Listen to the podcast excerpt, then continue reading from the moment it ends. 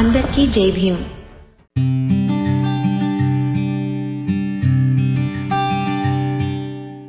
Doctor Babasaheb Ambedkar రచనలు ప్రసంగాలు volume one. కుల నిర్మూలన. Annihilation of caste part two. సమాఖ్యకు పోటీగా స్వేచ్ఛ.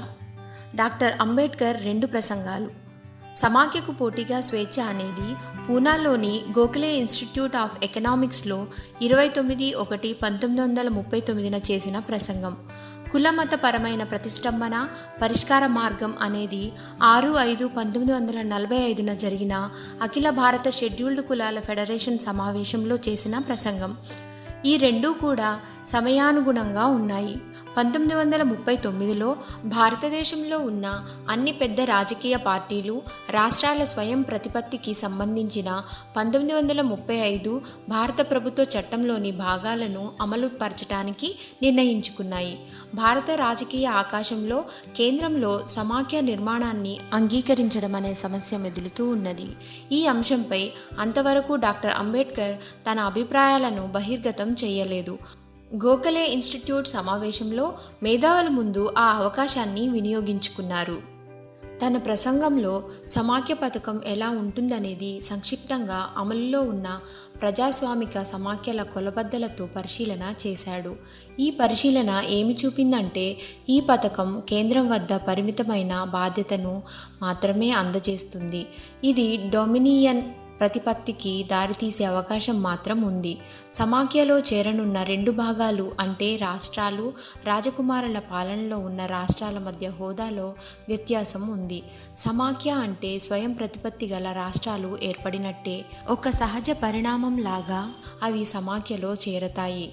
రాజకుమారుల పాలన క్రింద ఉన్న రాష్ట్రాల విలీనీకరణ బ్రిటిషు రాజ్యాధికారులతో వారు చేసుకున్న ఒప్పందాల చారిత్రక షరతులపైన వారు సంతకం చేసిన విలీనీకరణ పత్రంపైన ఆధారపడి ఉంటుంది.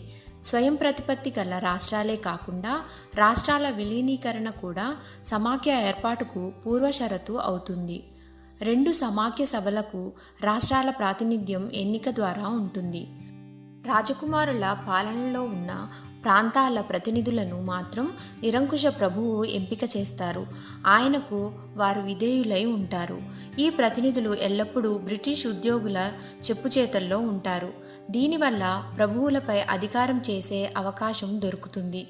ఈ విధమైన ఏర్పాటులో అఖిల భారత జాతీయ భావన ఏర్పడదు సరికదా. భారత రాజకుమారుల పాలనలో ఉన్న ప్రాంతాలను సమాఖ్య క్రింద విదేశీ ప్రాంతాలుగా చూడడంతో వేర్పాటు ధోరణులు తల ఎత్తుతాయి. ప్రభువుల ప్రవర్తనను గాని రాష్ట్రాల పాలనా పద్ధతిని గాని సమాఖ్య శాసనసభ చర్చించటానికి వీలులేదు అయితే ఏవైనా రాష్ట్రానికి సంబంధించిన అంశంపై జరిగే చర్చలో పాల్గొని ఓటు చేయవచ్చు. ప్రాతినిధ్యంలో మాదిరిగా పన్ను విధింపు పరిపాలన శాసనం చేయటం మొదలైన విషయాలలో ఈ పథకం రాజకుమారుల పట్ల కొంత పక్షపాతం చూపుతున్నది. ఆ విధంగా బ్రిటిష్ ఇండియా భవితవ్యాన్ని నిర్ణయించే విషయం రాజకుమారుల చేతుల్లోకి వెళ్ళిపోతుంది. ఇవి ఇంకా ఇట్లాంటి ఇతర కారణాల వల్ల పంతొమ్మిది వందల ముప్పై ఐదు భారత ప్రభుత్వ చట్టం రూపొందించిన సమాఖ్య విధానాన్ని డాక్టర్ అంబేద్కర్ తిరస్కరించారు. రాష్ట్రాల సమస్యకు ఆయన సూచించిన పరిష్కారం ఏమంటే దానిని రాజకీయంగా కాక పరిపాలనకు సంబంధించినదిగా చూడటం. చట్టపరంగా దీనిని పరిష్కరించడం ఎలా అంటే భూసేకరణ చట్టం కింద రాజకీయ అవసరాల కోసం ప్రైవేటు హక్కులను ఆస్తులను ఏ విధంగా అయితే సేకరిస్తారో అదేవిధంగా రాజకుమారుల భూభాగాలను కలుపుకొని వారికి భరణం చెల్లించాలి అని ఆయన చెప్పారు. డాక్టర్ అంబేద్కర్ ఉద్దేశంలో రాజకుమారులు హిందూ మహాసభ వారు మాత్రమే రాజకుమారుల విలీనీకరణ హిందూ బలాన్ని పెంపు చేస్తుందని అనుకుంటున్నారు తప్ప మిగిలిన పెద్ద రాజకీయ పార్టీ ఏది కూడా సమాఖ్య పద్ధతిని మెచ్చుకోవటం లేదు. సమాఖ్య గురించి అది ఏమాత్రము పట్టించుకొని స్వతంత్ర వ్యక్తి అభిప్రాయము పేదవాని అభిప్రాయము రెండూ ఒకేలాగా ఉన్నాయి అని డాక్టర్ అంబేద్కర్ అన్నారు. సమాఖ్య ఆవిర్భావం గనక అయితే రాకుమారుల నిరంకుశాధికారం స్వతంత్ర వ్యక్తి స్వేచ్ఛకు ప్రమాదకరమవుతుంది. పాత విలువలకు తిరిగి విలువలు కట్టడంలోనూ కూడబెట్టుకున్న హక్కులను నాశనం చేయడంలోనూ రాజ్యాంగం తమకు సహకరించాలని ఆశించే పేదవానికి అది అడ్డుగా నిలుస్తుంది. కుల మత పర ప్రతిష్టంభన పరిష్కార మార్గం. కులమతపరమైన ప్రతిష్టంభన దాని పరిష్కార మార్గం అనే రచన కాలానుగుణమైనది. భారతదేశపు భావి రాజ్యాంగం కోసం షెడ్యూల్డ్ కులాల తరపున ఉంచిన ఒక నిర్మాణాత్మకమైన ప్రతిపాదన ఇది. సంఘటనాత్మకమైన పంతొమ్మిది వందల నలభై ఐదు సంవత్సరంలో కుల మత సమస్యను పరిష్కరించటానికి సమకాలికులు ఎందరో ప్రతిపాదించిన ఎన్నో పరిష్కార మార్గాలలో ఇది ఎన్నదగినది. తొలుత పంతొమ్మిది వందల నలభై ఒకటిలో స్వయం నిర్ణయాధికార సూత్రం ప్రకారము ఒక చారిత్రక అవసరంగాను డాక్టర్ అంబేద్కర్ పాకిస్తాన్ ఏర్పాటును గురించి చెప్పారు. ప్రస్తుత వ్యాసం మరొక ప్రత్యామ్నాయ మార్గాన్ని ప్రతిపాదిస్తున్నది. ఆయన అభిప్రాయంలో తగిన అదుపులు సమతూకాలు ఉంచటం అనేది అన్ని అల్పసంఖ్యాక వర్గాల ప్రయోజనాలకు రక్షణ ఉండేలా చేసి ఒక సమైక్య భారతదేశానికి హామీ ఇస్తుంది.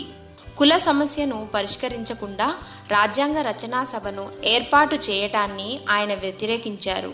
భారతదేశానికి కావలసిన రాజ్యాంగపరమైన భావనలు రాజ్యాంగ రూపాలు పంతొమ్మిది వందల ముప్పై ఐదు భారత ప్రభుత్వ చట్టంలో దొరుకుతాయి. డొమినియన్ ప్రతిపత్తికి భిన్నంగా ఉన్న అంశాలను అందులో నుంచి తొలగిస్తే సరిపోతుంది. రాజ్యాంగ రచనా సభ అంటూ ఒకటి ఉండాలనుకుంటే దానిలో కుల సమస్యను చేర్చకూడదని డాక్టర్ అంబేద్కర్ అన్నారు. రాజ్యాంగ సభ విషయంలో sir Stafford Cripps sir Tej Bahadur సఫ్రూలు సూచించిన రెండు పథకాలను పరిశీలించిన తర్వాత డాక్టర్ అంబేద్కర్ ఏమంటారంటే ఈ రెండూ కూడా కుల సమస్యను పరిష్కరించకుండానే మిగిల్చివేశాయని. ఆయన ఉద్దేశంలో అటువంటి పథకాలు ప్రణాళికలు విఫలమవుతాయి. ఎందుకంటే అవి తప్పు ధోరణిలో ఉన్నాయి. ఒక సూత్రం ప్రకారం కాకుండా అవి ఒక పథకం ప్రకారం ఉండడమే అందుకు కారణం. ఎప్పటికీ పెరుగుతూనే ఉన్న కుల మతపరమైన అల్పసంఖ్యాక వర్గాల కోర్కెలు తీర్చడానికి ఎల్లప్పుడూ ప్రయత్నాలు చేయవలసి రావటమే దీని అంతిమ ఫలితం. ఇందుకు ఆయన ప్రతిపాదించే సూత్రం ఏమంటే భారతదేశంలో మెజారిటీ అనేది కులపరమైన మెజారిటీగా ఉంటుంది. అది రాజకీయ మెజారిటీగా మారటం అంటూ జరగదు. అందువల్ల మెజారిటీ పరిపాలన అనేది సైద్ధాంతికంగా అంగీకరించడానికి వీలు లేనిది. ఆచరణలో న్యాయబద్ధంగా కూడా ఉండదు.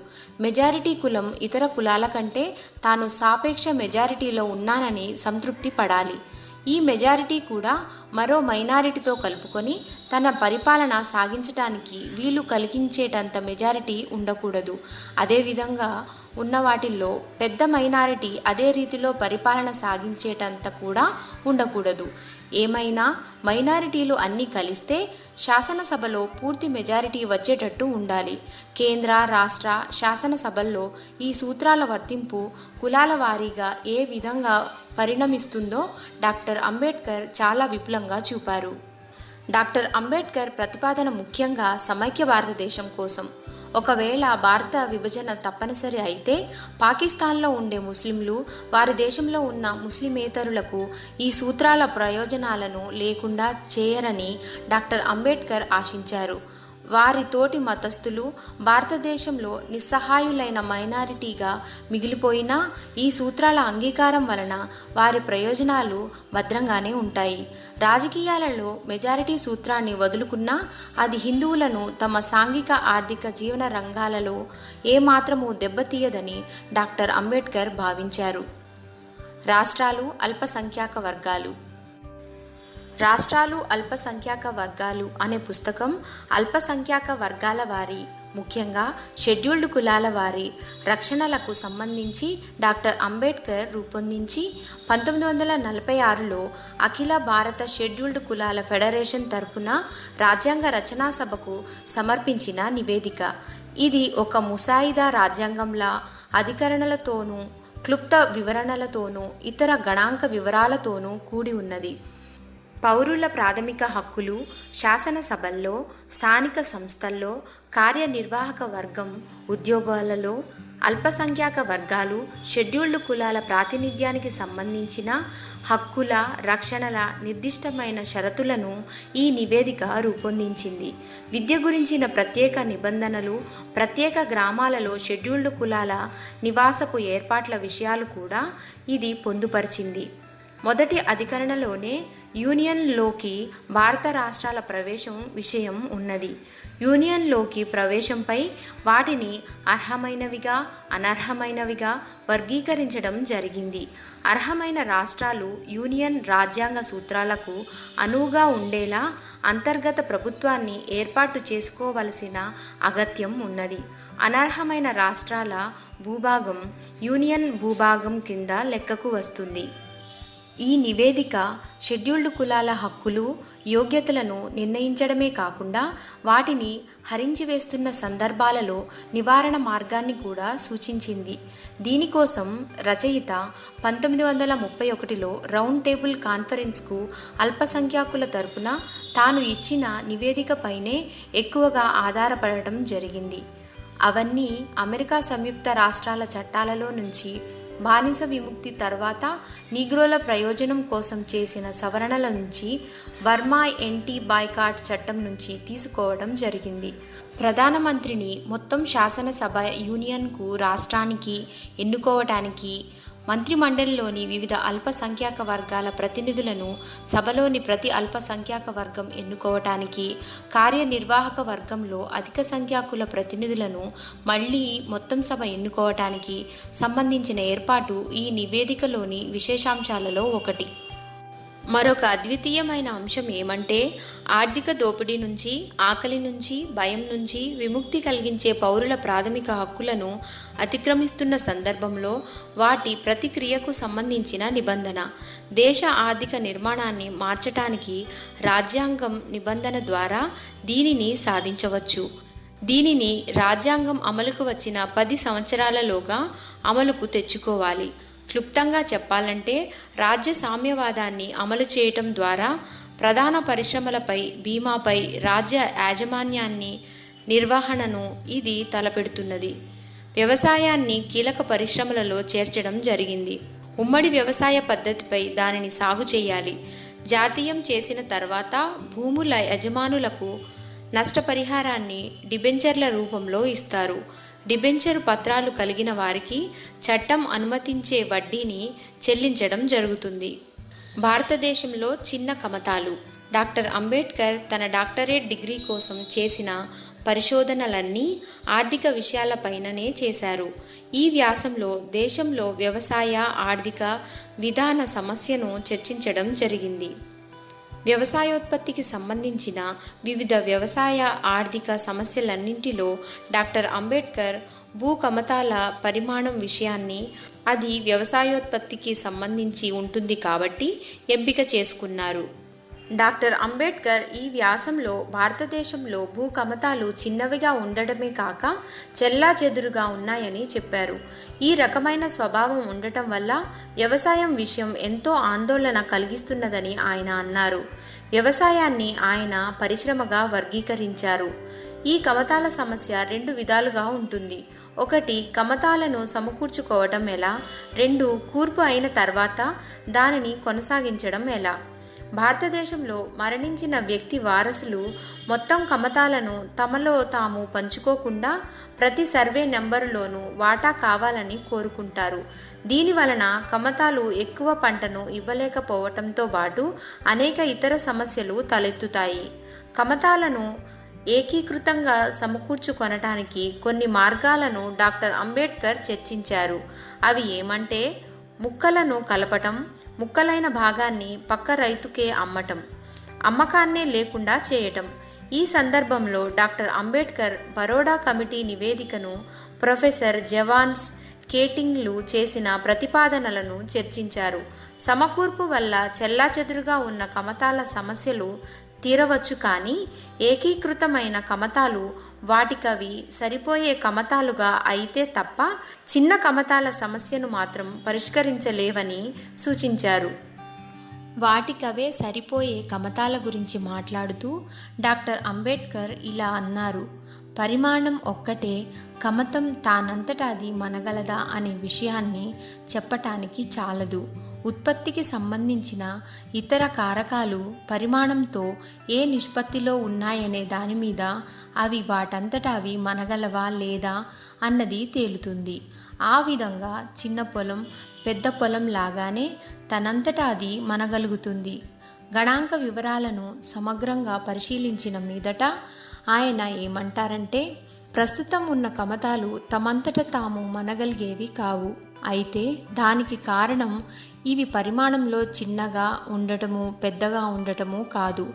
ఉత్పత్తికి సంబంధించిన ఇతర కారణాలు తగినంతగా లేనందువల్ల అందువల్ల ఆయన ఏమి సూచిస్తారంటే దీనికి నివారణ కమతాలను పెంచటంలో కాకుండా పెట్టుబడిని పెట్టుబడి వస్తువులను పెంచడంలో మాత్రమే ఉందని. డాక్టర్ అంబేద్కర్ అభిప్రాయంలో చిన్న కమతాల వల్ల చేటులు భారత సాంఘిక ఆర్థిక వ్యవస్థ సర్దుబాట్లు సరిగా లేకపోవటం వల్ల వచ్చినవని కార్మికులు ఎక్కువ సంఖ్యలో పని లేకుండా ఉండటం వల్ల వ్యవసాయం మీద బాగా ఒత్తిడి ఎక్కువవుతున్నది. వ్యవసాయానికి పట్టుకున్న చేటు తొలగించటానికి మార్గాలను ఆయన విశ్లేషణ చేస్తూ భారతదేశంలో వ్యవసాయ సమస్యలకు మంచి నివారణోపాయం పరిశ్రమీకరణే అని అన్నారు. రసెల్ సమాజ పునర్నిర్మాణం. గౌరవనీయులైన బెట్రాన్ రసెల్ రాసిన సమాజ పునర్నిర్మాణ సూత్రాలు ప్రిన్సిపల్స్ ఆఫ్ సోషల్ రీకన్స్ట్రక్షన్ అనే పుస్తకాన్ని సమీక్షిస్తూ డాక్టర్ అంబేద్కర్ ఆస్తి వ్యవస్థ విశ్లేషణ అది మానవ స్వభావంలో కలిగించే మార్పుల గురించి ప్రస్తావించారు. యుద్ధతత్వంపై రసెల్ అభిప్రాయాలపై వ్యాఖ్యానిస్తూ డాక్టర్ అంబేద్కర్ ఏమంటారంటే రసెల్ యుద్ధాన్ని వ్యతిరేకిస్తాడు కానీ శాంతిని మాత్రం కోరుకోడు. మృత్యువుకు మరో పేరు శాంతి. చలనం పెరుగుదలకు దారితీస్తుంది. దేనినైనా సాధించాలంటే బలాన్ని ఉపయోగించాలని ఆయన చెబుతాడు. అయితే శక్తిలా నిర్మాణాత్మకంగా దానిని వాడాలి కానీ హింసలా విధ్వంసకంగా వాడకూడదని ఆయన అంటాడు. డాక్టర్ అంబేద్కర్ అభిప్రాయంలో శాంతి కాముకుడైన రసెల్ యుద్ధం కూడా ఒక కదలికే అని అది వ్యక్తి పెరుగుదలకు దోహదకారి అవుతుందని అభిప్రాయపడతాడు. అయితే ఆయన యుద్ధాన్ని ఎందుకు ఖండిస్తాడంటే అది మరణానికి వినాశనానికి దారితీస్తుంది కాబట్టే. అందుకని తక్కువ మోతాదులో జరిగే యుద్ధాలను రసెల్ ఆహ్వానిస్తాడని అంబేద్కర్ విశ్లేషించారు. రసెల్ వివరించినట్టుగా ఆస్తి కలిగించే పరిణామాలను డాక్టర్ అంబేద్కర్ ఇంకా చర్చించారు. ఆస్తి కలిగించే మానసిక పరిణామాల విషయంలో రసెల్ చేసిన చర్చ కొన్ని తప్పు అవగాహనల వలన జరిగిందని అంటారు. డబ్బుపై వ్యామోహం అనే రసెల్ చేసిన వ్యాఖ్యానాన్ని విమర్శిస్తూ డాక్టర్ అంబేద్కర్ ఏమంటారంటే ఈ విషయమై ఉన్నవారు లేనివారు దృక్పథంలో నిజమైన తేడా ఉన్నదని అందువల్ల డబ్బు పట్ల వారి దృక్పథంలో తేడా ఉంటుంది. డబ్బు పట్ల వ్యామోహం ఉండవలసిన అవసరం అనే విషయాన్ని పరిశోధించటంలో రసెల్ విఫలమయ్యారని అందువల్లనే ఆ విషయంలో తప్పు అవగాహనకు ఆయన వెళ్ళవలసి వచ్చిందని డాక్టర్ అంబేద్కర్ అన్నారు. మన జీవితంలో ఉత్పత్తి వైపు నుంచి చూస్తే ఈ సిద్ధాంతం ఊగిసలాడుతుందని ఆయన చెప్పారు. మన జీవితంలో వినియోగం వైపు నుంచి చూసిన పై ప్రతిపాదనను అంగీకరించడానికి వీలు లేదని డాక్టర్ అంబేద్కర్ చర్చించి నిరూపించారు.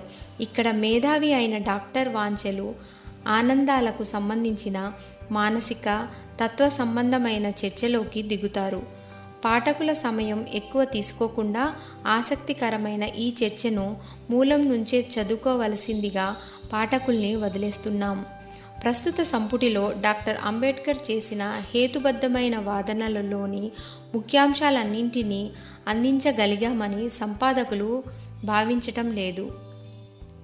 ఈ సంపుటిని వెలుగులోకి తీసుకురావడానికి అమూల్యమైన సహాయాన్ని మార్గదర్శకత్వాన్ని సహకారాన్ని అందించిన మహారాష్ట్ర ముఖ్యమంత్రి గౌరవనీయులు శ్రీ శరద్ పవార్కు విద్యామంత్రి గౌరవనీయులు శ్రీ సదానంద్ వర్ధెకు సంపాదక మండలి సభ్యులు ఎంతో రుణపడి ఉన్నారు. చాలా తక్కువ కాలంలో ఈ పుస్తకాన్ని ముద్రించి అందజేసిన ప్రభుత్వ ముద్రణ స్టేషనరీ శాఖ డైరెక్టర్ అయిన శ్రీ సప్రేకు ఆయన సిబ్బందికి మేము కృతజ్ఞులమై ఉన్నాం. సంపాదక మండలి సభ్యులు అనువాదం బొజ్జా తారకం. తరువాతి అంశము భారతదేశంలో కులాలు వాటి ఏర్పాటు పుట్టుక అభివృద్ధి.